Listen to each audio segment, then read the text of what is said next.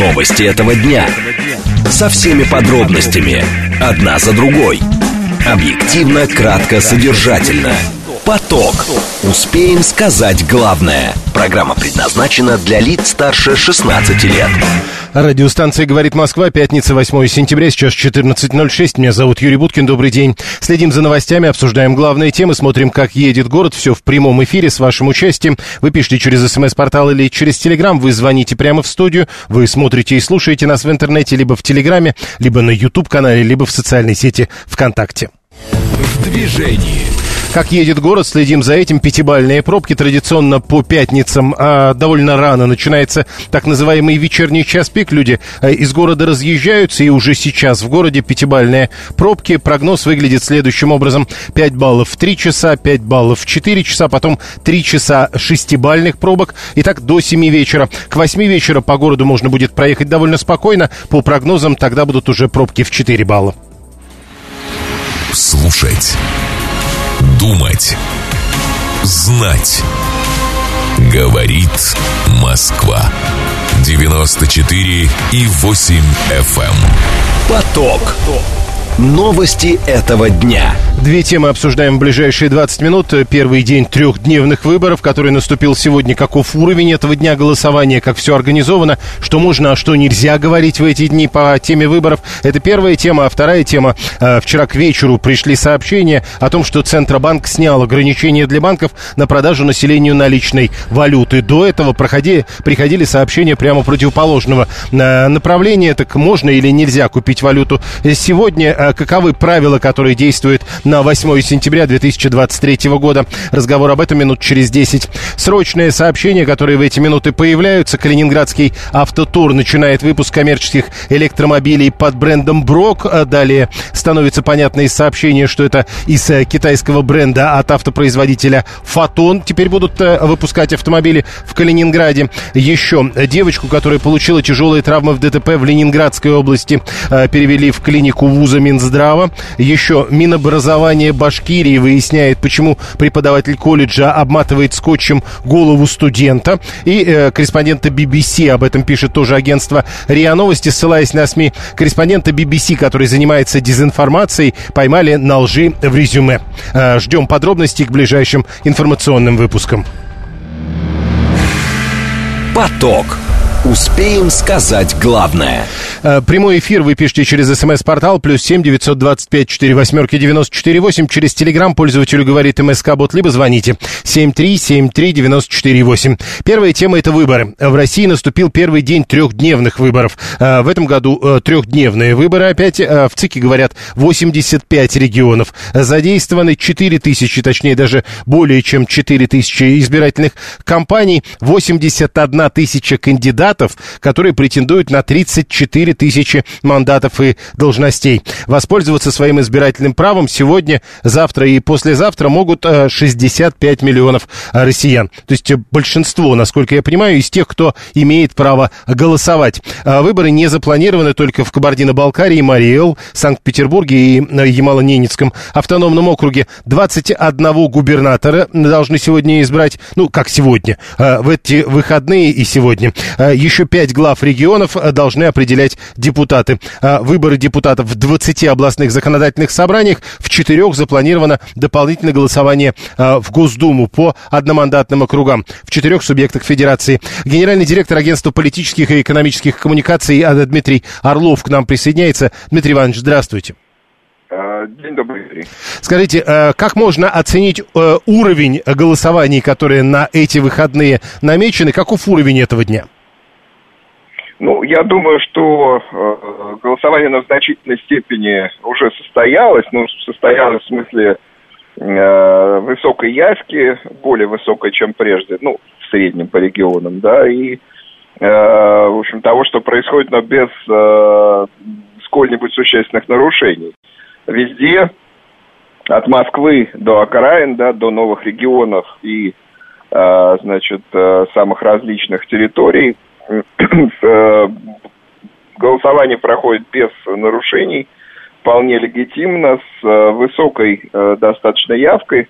Гипотетически на этих выборах в 25 регионах Дополнительно, значит, электронное голосование может, может затронуть почти 22 миллиона избирателей. Не думаю, что все они примут участие, но судя по активности вот сейчас первого дня голосования активность достаточно высокая. И я думаю, даже в тех регионах, где явка была традиционно там, ну, э, провальной, да, э, ситуация выправится в этот раз. А, вот это электронное голосование, это что называется последняя проба, и дальше это будет совсем уже в полном объеме, как на ваш взгляд? Ну, я думаю, что э, электронное голосование э, к середине 30-х годов, скажем, станет э, значит, доминирующим способом, да, э, проголосовать. При этом останутся, естественно, избирательные участки, потому что останутся Э, консервативные избиратели. Э, на мой взгляд, э, президентская кампания пройдет еще, так сказать, в основном традиционно, но возможность проголосовать, значит, дистанционно будет уже большинство, большинства населения, уже, я думаю. Еще по поводу организации. Одно дело, когда нельзя было говорить о выборах в день голосования, а как теперь? Что можно, что нельзя говорить уже начиная с пятницы?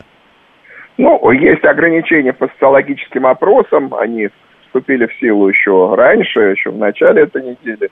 Нельзя агитировать, это очевидно, э, вот, и поэтому сказать, тот, анализ, который мы, допустим, э, эксперты выступаем, он э, в значительной степени выхолощен, поскольку мы не можем сравнивать э, агитационные ходы или, так сказать, какие-то э, значит, э, те, те, те, те иные Э, значит, решения и действия, которые партии предпринимают сейчас, вот в последние дни, такие предварительные, да, которые на самом деле голосование, а суд кампания еще заканчивается.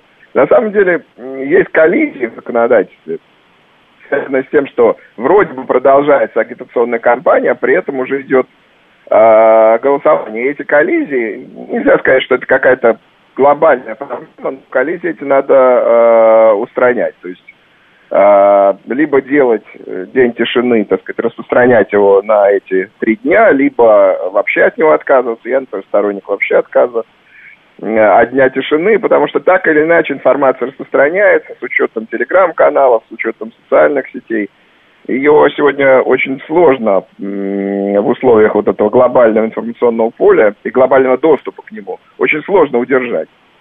Еще вопрос э, по поводу того, э, насколько... Вот сейчас, э, пока мы с вами разговариваем, наши слушатели пишут, э, обмениваются информацией, кто пойдет на выборы, кто не пойдет. А вот а говорить о том, э, надо идти на выборы или не надо идти на выборы, ведь есть разные взгляды. Сейчас э, еще можно или уже нельзя? По-моему, на это нет никаких, э, так сказать, ограничений или э, запретов. Э, каждый волен так сказать, предлагать коллегам каким-то своим или знакомым проголосовать или говорить о том, что не собирается этого делать. Мне кажется, что вот здесь никакого ограничения нет.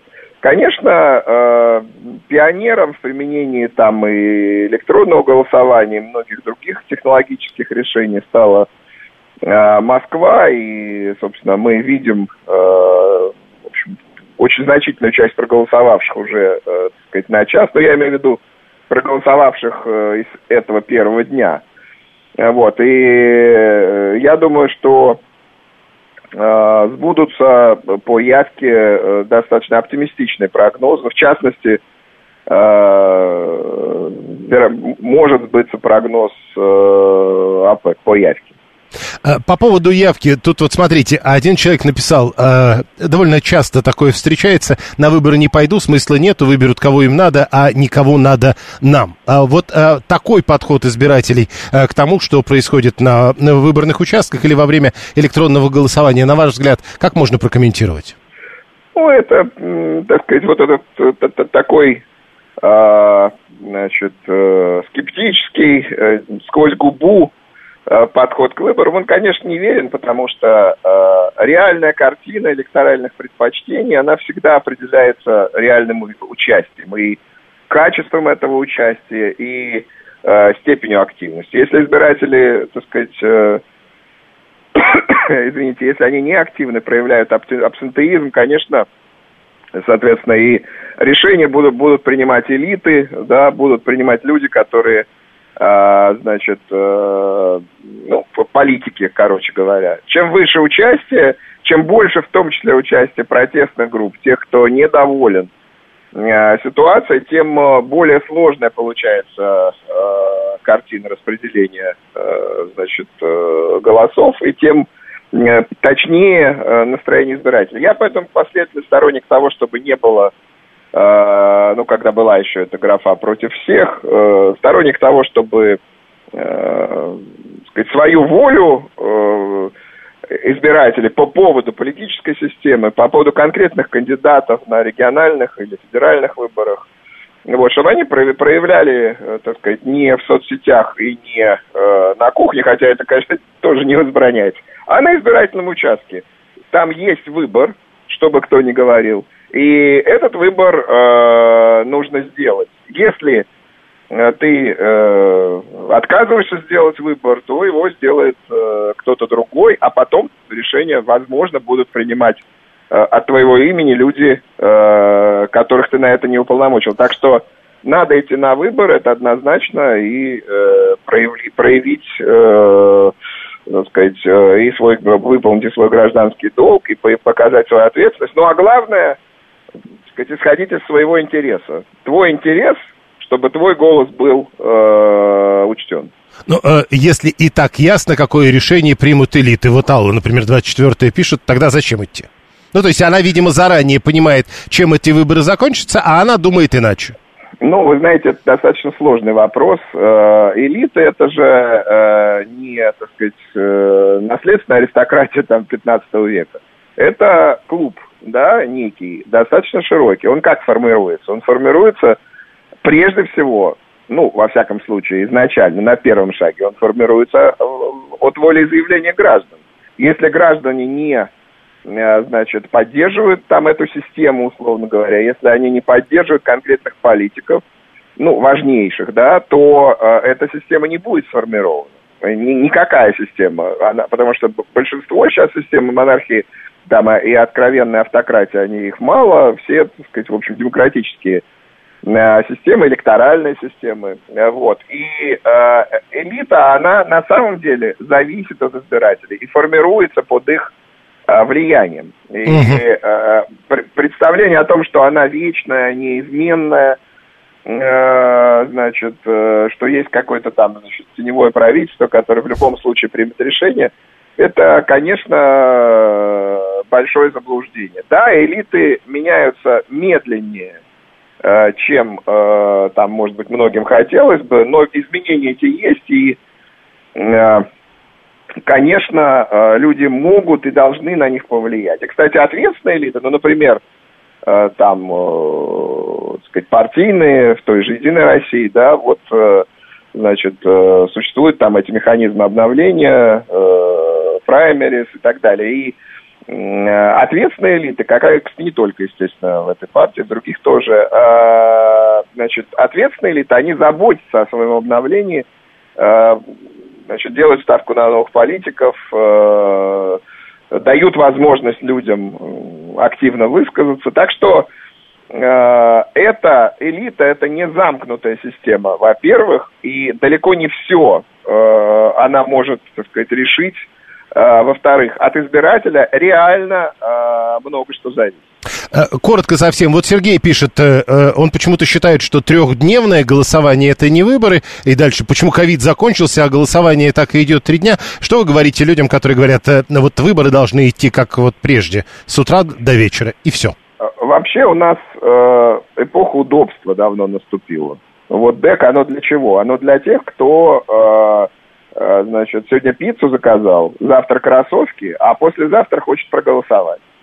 И то же самое касается трехдневного голосования. Да, это осталось как, так сказать, э, такой, ну, остаток, следствия, технология, которая тогда была применена и осталась в политической и электоральной практике, да, э, после ковида трехдневное голосование. Это удобно просто. Людям удобно голосовать дистанционно, некоторым и значительной, скажем так, части, к тем, кто относится к жизни как к сервису.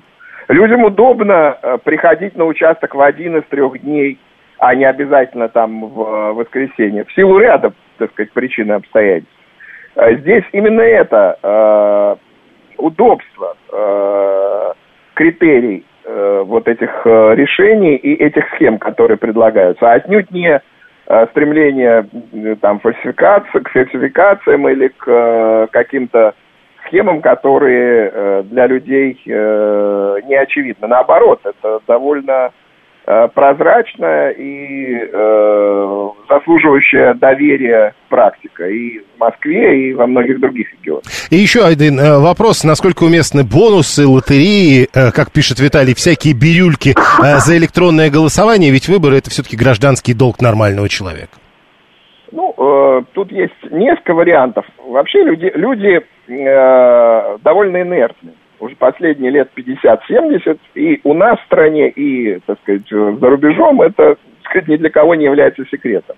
Э, сказать, поднять человека с дивана, в широком смысле, да, э, даже, э, так сказать, стимулировать его э, принять участие в электронном голосовании, это не так уж просто, как э, когда-то, да, э, и поэтому нужны стимулирующие механизмы. Я считаю, что э, применяемая в Москве вот эта технология розыгрыша призов, она очень эффективна.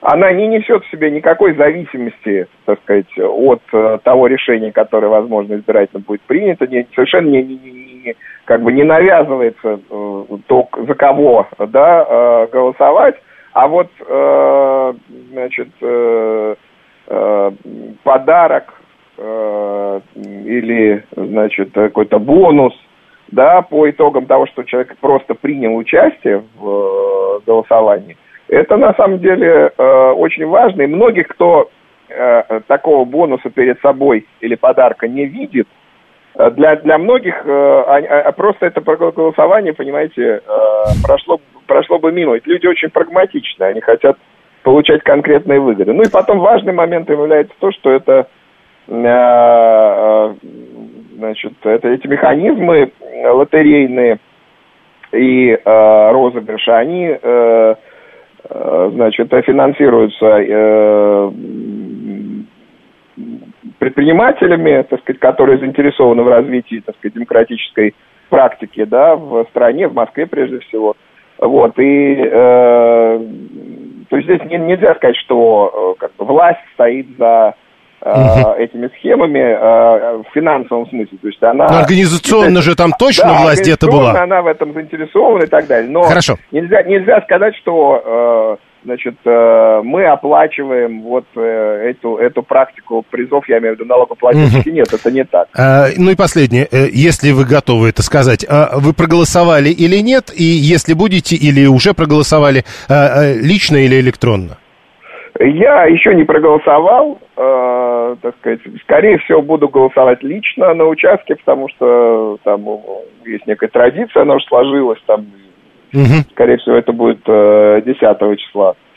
Э, вот. Э, но многие мои знакомые голосуют электронно, и, собственно, я бы сказал, э, на, участке-то практически никто э, из них не идет. Я говорю, это просто в силу традиции, в силу моего некоторого э, личного вот консервативного. Все понятно. Спасибо. Дмитрий Орлов, генеральный директор агентства политических и экономических коммуникаций. Меня тут тоже спрашивают, проголосовал ли я. Нет, я не проголосовал, но я собираюсь это сделать. И в отличие от Дмитрия Орлова, собираюсь делать это дистанционно. Внимание! Говорит Москва. 94 и 8 FM. Эм. Поток. Успеем сказать главное. Вот удивительные вещи. Все-таки 144-й, вы помните, да, человек, который говорит, что в советское время все было прекрасно. У нас эпоха удобства с 91 -го года, другое нам незнакомо и чуждо. А, то есть, с вашей точки зрения, в советское время было неудобно. Ну и то признание. А, хорошо, а Али не нравится, как все устроено, детей принято дурить, так поступают и с избирателями. Интересное у вас отношение к детям. А как проверить мой голос? Учтен за того, кого я выбрал? Например, в прошлые выборы, где это посмотреть, пишет Александр Александр 569. Вообще у нас тайное голосование, поэтому если вы э, могли бы проверить, как конкретно учтен ваш голос, именно ваш голос, тогда бы не было тайного голосования. Неоднократно мы это уже обсуждали и неоднократно говорили о том, как многие люди почему-то до сих пор считают важным, чтобы никто не узнал, как он на самом деле проголосовал. А, как на самом деле? Это еще один а, вопрос совсем на другую тему, ответ на который хотелось бы услышать именно сегодня. А, вчера вечером Появились сообщения э, от Центробанка, который снимает ограничения для банков на продажу наличной валюты населению. Речь идет об американских долларах и евро. В тексте заявления регулятора нет фразы о том, что финансовые организации могут продавать только те денежные единицы, которые в кассы поступали до 9 апреля 2022 года, а такое ограничение было и сохранялось практически полтора года. Еще там э, на полгода продлили запрет взимать с граждан комиссию при выдаче валюты со счетов и вкладов. Но как казалось, э, вчера были сообщения о том, что э, вот это ограничения все-таки продлеваются. Так продлеваются или нет? Можно или нельзя сегодня купить наличную валюту? Вячеслав Путиловский, младший, младший директор по банковским рейтингам в агентстве «Экспертра». Вячеслав Андреевич, здравствуйте. Здравствуйте. Итак, э, сегодня можно уже купить валюту или нельзя? Ну да, по сообщениям, собственно, Банк России снял ограничения на использования валюты, которые были до начала апреля 2022 э, года, попала в кассу банка. Вот, соответственно, по сути, мы имеем сейчас некоторую либерализацию хождения валюты. Вот насколько э, ситуация сегодня отличается от того, что было последние полтора года? Ситуация отличается тем, что данную норму, о которой там вчера или там сегодня отменили, вводили в рамках очень высокой волатильности, политического давления, санкций, начала военной операции и так далее. Вот. Учитывая, что ситуация была взята под контроль, э, Банк России посчитал, что данные ограничения можно несколько ослабить, что и было сделано. То есть э, сегодня э, можно пойти в любой банк и купить там сколько хочешь долларов или евро? По сути, да, но в рамках понимания вас спросят, откуда у вас деньги на приобретение валюты, ну, в рамках законодательства России. Вот, ну, в принципе, да. Угу. С вашей точки зрения, именно тем, что ситуация оказалась контролируемой, а, можно объяснить то, что сейчас это произошло. А, вот э, эти полтора года, которое ограничение было, это много или мало? Ну, смотря с чем сравнивать. В Советском Союзе такие запреты держались десятилетиями, полные запреты на использование иностранной валюты. Вот. Здесь, в принципе, это относительно немного, но Банк России здесь во многом заложник политической ситуации. То есть, если завтра будет усиление конфронтации, то, соответственно, возможно, жесткие шаги в экономике. Вот тут как раз э, вопрос, значит, э, вроде как получается, ограничение на продажу наличной валюты снято, при этом переводы зарубежных средств будут выдаваться в рублях. Не очень понятно, а почему тогда в рублях э, выдают переводы? Ну, здесь был введен в первом квартале 2022 года были введены целый ряд ограничений – вот, и посчитали на текущий момент возможным отменить только некоторые из них. Вот, соответственно, те ограничения, которые то, о котором вы сейчас говорите, оно остается на текущий момент. Ну, то есть, по большому счету, Основной зато у тебя есть возможность... в том, чтобы сэкономить для страны валюту.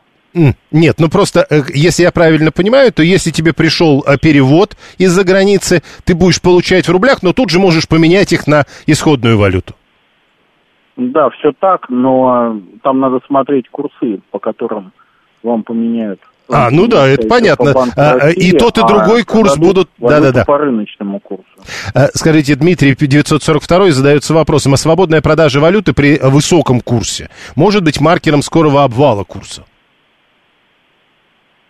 Еще раз, можно вопрос? Свободная продажа валюты при нынешнем высоком курсе может ли быть маркером скорого обвала курса валюты?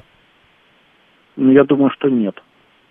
Понятно, что есть тенденция на ослабление рубля, и она, скорее всего, продолжится. Но обвала я думаю, что это маловероятно. Спасибо. Вячеслав Путиловский, младший директор по банковским рейтингам в агентстве «Эксперт.РА» был с нами на прямой связи. А зачем нам доллары, задается вопросом Виталий. У нас же есть прекрасные юани, рупии, лиры. Получается, что народ их не берет. А какая связь? Если народ хочет, а, раньше хотел брать, к примеру, доллары, а, то он этого не мог. Теперь кто хочет, тот берет рупии, лиры и юани, а кто не хочет этого, теперь может покупать доллары и евро. Прямо сейчас новости, потом реклама, потом продолжим. Новости этого дня. Со всеми подробностями. Одна за другой. Объективно, кратко, содержательно. Поток. Успеем сказать главное. Это радиостанция «Говорит Москва». Сегодня пятница, 8 сентября, сейчас 14.36. Меня зовут Юрий Буткин. Мы продолжаем, продолжаем следить за новостями, обсуждаем главные темы, смотрим, как едет город. Все в прямом эфире. Вы пишите через смс-портал или через телеграм. Вы прямо в студию можете позвонить, а смотреть и слушать нас можно либо в телеграме, либо на YouTube-канале, либо в социальной сети ВКонтакте. В движении. Как едет город, традиционные пятничные пробки в Москве. Прямо сейчас уже шестибальные. Нам обещали 6 баллов только к 5 вечера и потом 3 часа. А нет, уже прямо сейчас шестибальные пробки. А в прогнозах это выглядит э, должно так. Пятибальные пробки сейчас, пятибальные пробки в 3, пятибальные в 4, потом 3 часа шестибальных пробок с 5 до 7 вечера. А прямо сейчас уже шестибальные пробки. А в районе Лужников очень тяжело едет третье транспортное кольцо. Впрочем, а если говорить о сложности тех, кто вот в районе Лужников, например, и в ту, и в другую сторону, от э, Звенигородки и до Рижской эстакады в ту и в другую сторону. А э, за МКАДом, если посмотреть, то, например, Новая Рига как останавливает, вот буквально вы МКАД пересекаете и упираетесь в пробку, и в этой пробке вам стоять, я не знаю, километров 10 как минимум. Слушать. Думать. Знать. Говорит Москва. 94 и 8 FM. Эм. Поток. Новости этого дня. Две темы обсуждаем в ближайшие 20 минут. Во-первых, в Госдуме собираются ввести штрафы за вброс рекламы в почтовые ящики. Как это может работать? Первая тема. А вторая тема. В Ульяновске родители э, назвали новорожденную дочь именем «Армия. Сила народа», то есть «Арсина». Есть ли правила придумывания имен? Об этом разговор через 10 минут в прямом эфире. Срочное сообщение РЖД возобновляет продажу билетов на все дальние поезда за 90 суток до их отправления. Поток. Успеем сказать главное. Итак, первая тема. Газета «Известия» сегодня пишет, ссылаясь на зампреда комитета по строительству и ЖКХ в Государственной Думе Светлану Разворотневу, что там предлагают ввести штрафы за вброс рекламы в почтовые ящики. За нарушение правил предполагается административная ответственность для граждан от 2 до 5,5 тысяч, для должностных лиц от 4 до 20, для юридических от 100 до 500 тысяч. Мы регулярно, говорит Разворотнева, получаем жалобы граждан на мусор из-за листовок в почтовых ящиках. Зачастую люди из-за этих бумаг теряют важные документы, в том числе а, платежки на оплату ЖКУ. А, как это будет работать? Э, как это может работать? Татьяна Випрецкая, директор Ассоциации «Национальный жилищный конгресс». Татьяна Павловна, здравствуйте. Здравствуйте. Во-первых, что вы думаете по поводу этой инициативы депутатов? Ну, мне кажется, она слабовата. Надо более серьезные радикальные меры применять, потому что мы действительно попали в ловушку рекламы в наших почтовых ящиках. И э, наказывать надо не просто там должностное лицо, да, а самого заказчика данной рекламы. Он просто будет опасаться работать с такими э, организациями рекламными, которые распространяют э, рекламу в почтовых ящиках. А как вы И... будете доказывать, что он в этом виноват? Ну, он скажет, это не я, я вообще не планировал, про подъезды своего разговора не было. Ну, любой э, рекламодатель заключает договор с лицом, который распространяет рекламу, или самостоятельно это делает и распространяет через э, доставщиков. То есть кто-то это поручает доставщику делать. Сами, сами доставщики инициативу по рекламе не про, проявляют. А, то есть есть конкретное заинтересованное лицо. А в любой рекламе есть телефоны, электронная почта, и найти их не так уж и сложно. Еще раз, я и говорю, э, найти вот это как раз несложно, сложно доказать, что именно те, кто на этом телефоне, что называется, сидит, э, делали заказ э, конкретно этого ящика. А, я думаю, тоже несложно, потому что сейчас есть и блокировка, и доказательство того, что разбросаны массово э, их рекламные листки, ну, кто-то потратил деньги. Э, за них никто тратить деньги, естественно, не будет. Ну, так устроен бизнес.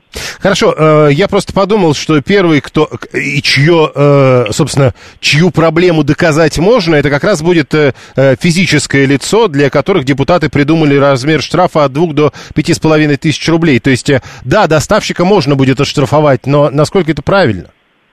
Я тоже считаю, что это абсолютно неверный ход, так как, ну, доставщики с маленькой, со своей зарплатой, да, для них эти 2000 и 5000 это очень большие деньги – а, потому как они зарабатывают на каждом рекламном листочке копеечку.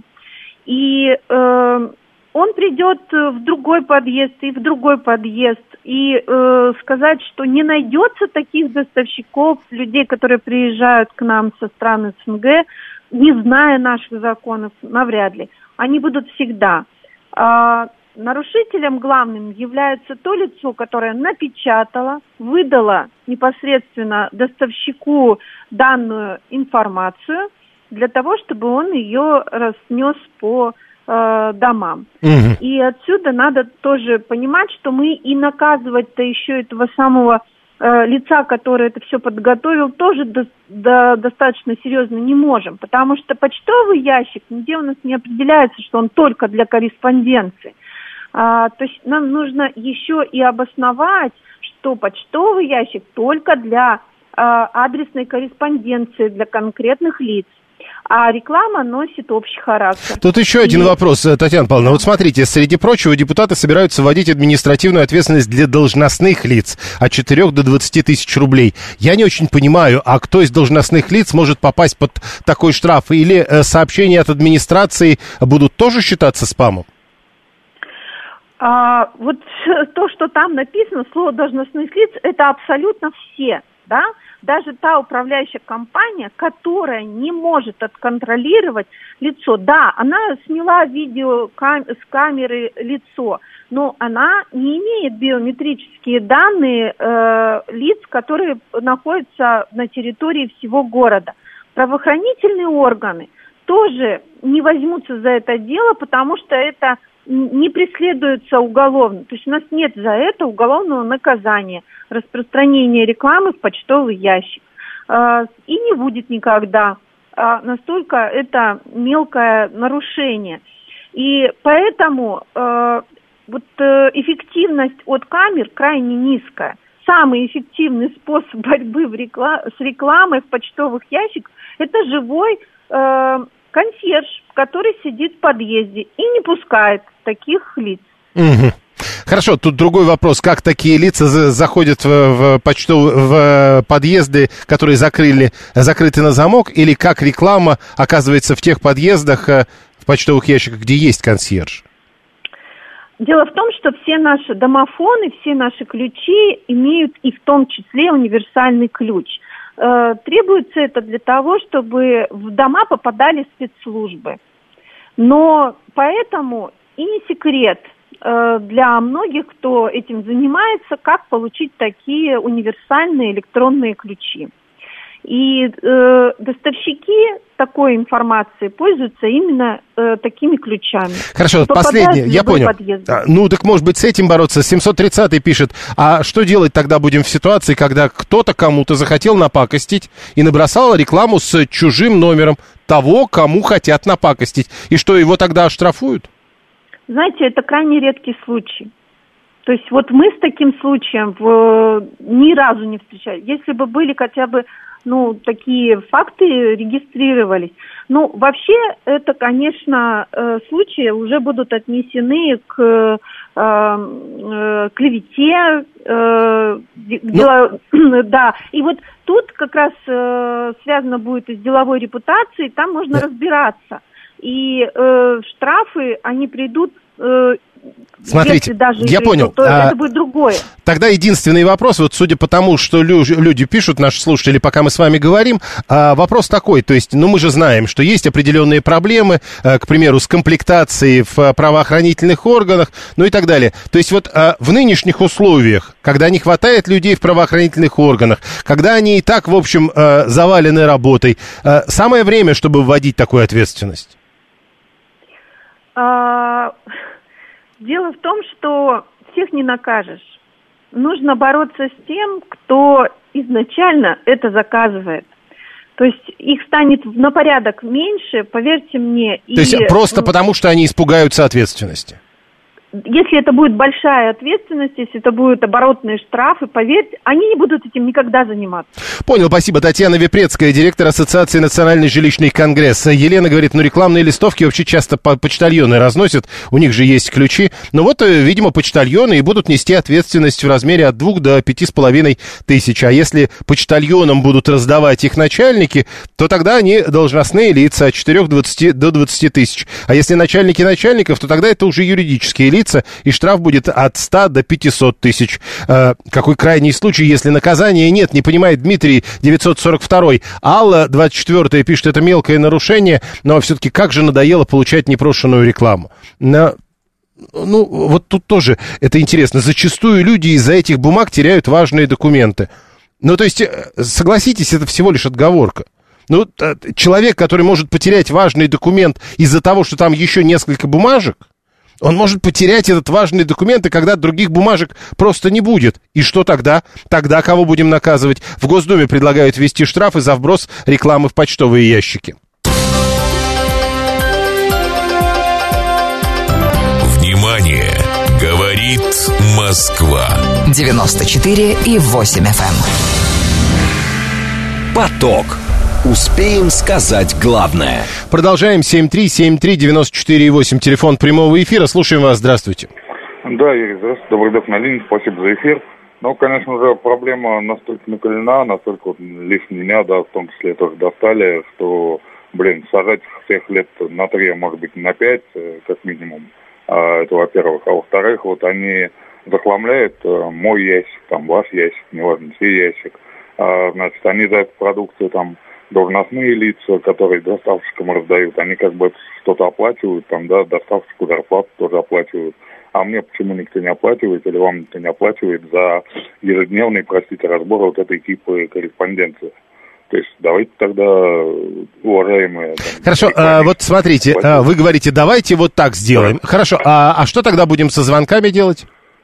А, со звонками с какими именно имеется? Ну, это, то есть, э, э, кто не приносит вам бумажку в почтовый ящик, тот звонит вам.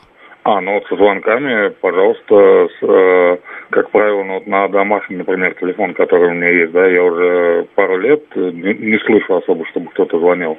А если на мобильный телефон, да, рекламу, там, мошенники и так далее, э, просто все решается, ставим бесплатное приложение, определяющее номер, и просто не берем. Ну, так э, ровно то же самое и с почтовым ящиком. Ну, просто не берите эти бумажки. Нет, ну извините, если я не буду их брать, это все будет там переваливаться, воры будут знать, что, собственно, Да возможно... Вы ее достаете и выбрасываете. Ну, достаете и выбрасываете, каждый раз вот этим заниматься, там, каждый день и так далее. Я требую как бы оплаты за это, на самом деле. Ну, есть почему я должен- опять же, можете требовать. Вы же в Ну, данном да. случае требуете штрафа, а не оплаты. 7373948, телефон прямого эфира. Вам не будет платить. Катя говорит, ни реклама, ни газет, потому что есть консьерж, а у знакомой веером из ящика каждый день нет консьержа. А Андрей говорит, это же благо, мы же сколько деревьев таким образом спасем. 457 говорит, надо просто электронный почтовый ящик приравнять к обычному. Ну да, вот, кстати, тоже интересная история. А потом вы скажете, что кто-то должен следить за вашим электронным почтовым ящиком. И там тоже должна быть э, э, градация штрафов от 2 до 500 тысяч рублей. Э, 964. Ну классно же. Когда есть такая реклама, не нужна туалетная бумага. Вы до сих пор пользуетесь газетной? 964. А, следующая тема. Родители из Ульяновска назвали новорожденную дочь именем «Армия. Сила народа». Ну и вот не прямо так, а сокращение «Арсина». Первое, что приходит на ум, это, конечно, да здравствует 1 мая, да здраперма, если кто в курсе. А, регистрация в семье Верхеевых Арсина, э, седьмого ребенка, э, прошла в конце августа. Об этом сегодня пишут, ссылаясь на пресс-службу отдела ЗАГС по Засвияжскому району города Ульяновска. Остальных детей зовут так. Богдан, Егор, Кирилл, Злата, Кондратий и Катрина. Э, в, два, в 2023 году пара празднует медный юбилей, то есть 7 лет супружеской жизни. Э, э, в столичном ЗАГСе тоже рассказали, какие имена бывают необычные. Но тут э, вроде пока Арсины нет или чего-то подобного. Денница, Барбара, Эврика, Модест, Марио и Лукас Рики. Вот такие имена. Владимир Максимов, генеральный директор в, инф- в информационно-исследовательском центре «История фамилии». Владимир Олегович, здравствуйте. Добрый день. Скажите, а есть какие-то правила придумывания имен? А нет, вот само слово придумывание предполагает, что правил нет. То есть это называется творчество, имя творчества, если говорить конкретнее. То, в общем-то, изобретать каждый может. Другой вопрос, что есть ограничители исторические, религиозные, моральные и многие другие, которые по идее, человек, увлеченного, представитель какой-то культуры, народа должны сдерживать.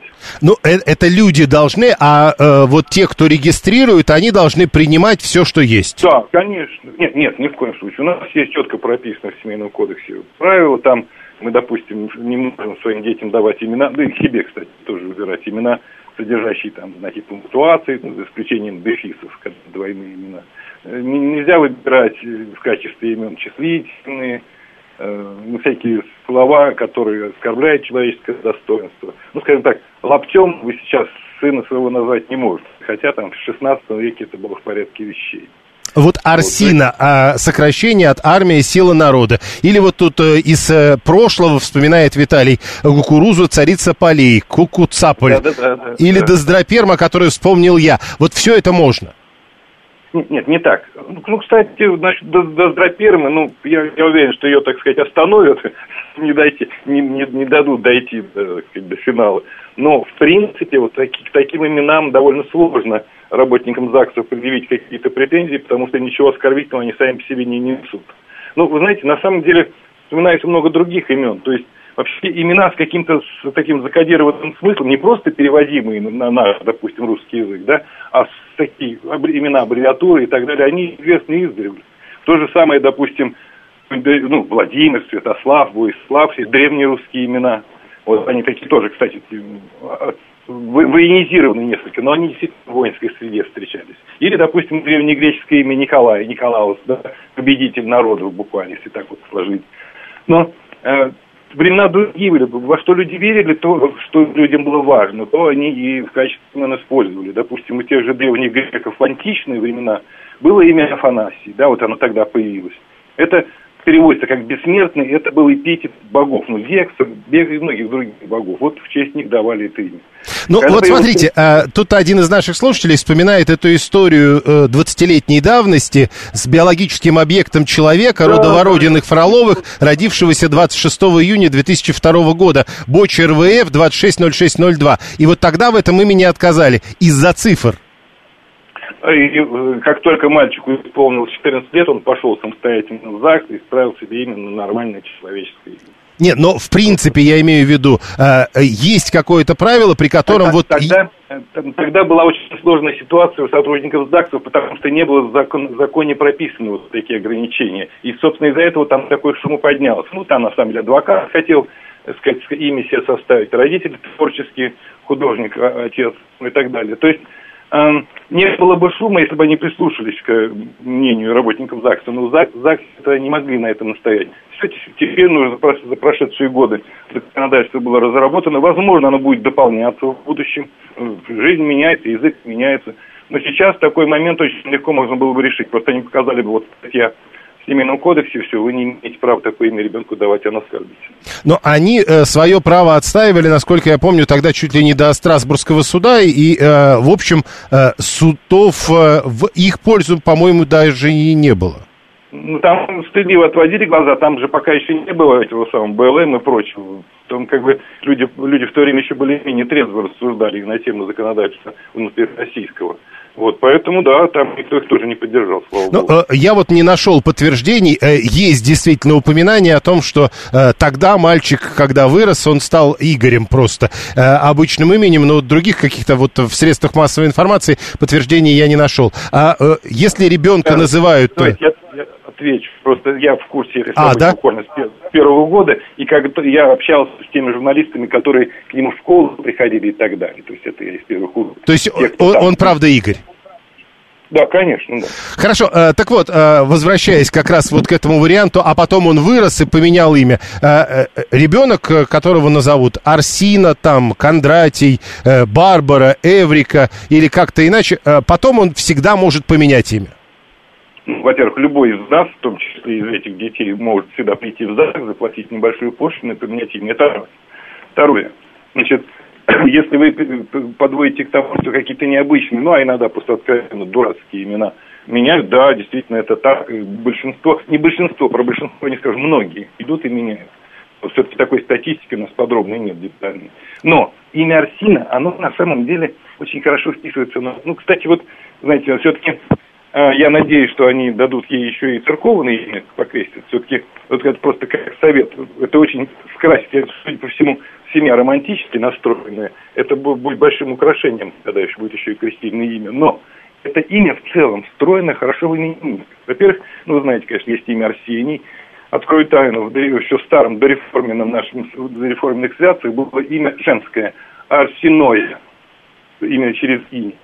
Вот. Оно, оно вполне благозвучно и т- ну, соответствует традиционному русскому именнику. Поэтому оно отрицательных эмоций не будет вызывать, даже когда, так сказать, она вырастет. Да, будут спрашивать наверняка, почему так необычно пишется. Но вот тут она объяснит, откроет эту. То есть а, вопросов к родителям, когда и если они настаивают на таком необычном имени, вот я так аккуратно буду формулировать то, что пишут наши слушатели, быть не может. А, Просто нет причин задать такие вопросы, потому что имя ни- никоим образом не выбивается из традиционной русской культурной традиции. Так, э, и еще Катя 986, то есть говорит, э, матчество нельзя, а несуществующее имя можно. Вот такие у нас законы. все имена когда-то были придуманы. Собственно, человечество на месте не стоит, меняется язык, меняется и многое другое. Другой вопрос, что благодаря тому, что законодательство, законодательство государство давно научилось вмешиваться, ну, дабы не, не все опять не раздробилось до жуткого язычества, когда в каждой деревне по своим законам живут, государство взяло на себя право и обязанность регулировать эти отношения. То есть именно откровенно идиотские, простите, мы теперь от- отсеваем, а есть ничего плохого. т- так, э, раньше и такого не было, я так вас понимаю. Да, это буквально вот последние 15 лет, дважды, по-моему, трижды даже менялось, так сказать, дорабатывались, вносились изменения. Вот сейчас в Семейном кодексе можете найти эту статью, номера не помню, но там очень хорошо, разумно прописаны ограничения. Раз уж мы об этом заговорили, давайте все-таки вернемся к тому, о чем написала Катя по поводу матчества. А матчество запрещено. Ну да, разумеется. То есть, как бы это не наша традиция, и даже, как бы вы знаете, допустим, в Израиле там э, национальность они отслеживают по материнской линии, но они тоже там не используют им- именование по матери. Вот, скажем так, если вы придете э, в ЗАГС и скажете, что вот хочу быть Катериничем, допустим, в принципе, скорее всего, вам даже это не смогут запретить. Просто, ну, в качестве имени, в общем-то, можно использовать тоже всякие разные слова, похожие на отчество. Но если вы скажете, что хочу принципиально, чтобы мне записали, что у меня это мачество, ну, вам... мягко. А, вот А еще то- что важно. Я понял, спасибо. Ну, Э, ну да, то есть у нас нет такого пункта в этом самом. То есть э, я хотел бы, чтобы отчество было по имени Лена. Вот так можно. А матчество я хочу, вот так нельзя.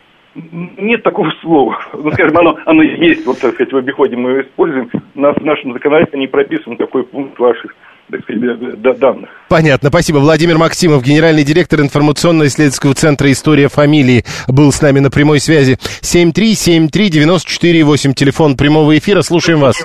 Да. Добрый день, Владислав меня зовут.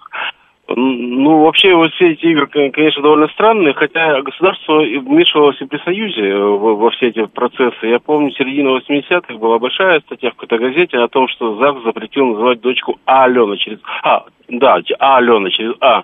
И там э, филологи приводили Лермонтова, по-моему, там о купце каком-то, да, а Алена Дмитриевна была. Она как раз через А писалась, поставили на место. А так, мне кажется, кто как хочет, пускай так и называется. Был же Эрих Мария Ремарк. Э, И это плохо. Хорошо? Вот не захотел он быть Франц, у него отец, по-моему, Франц был, а он не Франц, отец был немец, не помню, как его звали, а он его не любил, мать была француженка, он стал э, э, Просто Мария. мы, мы-то говорим про Россию, у нас-то Эриха с Марией не было. Трудно сказать, я думаю, если покопаться, то... Наверняка, может было. быть, и были. Далее новости.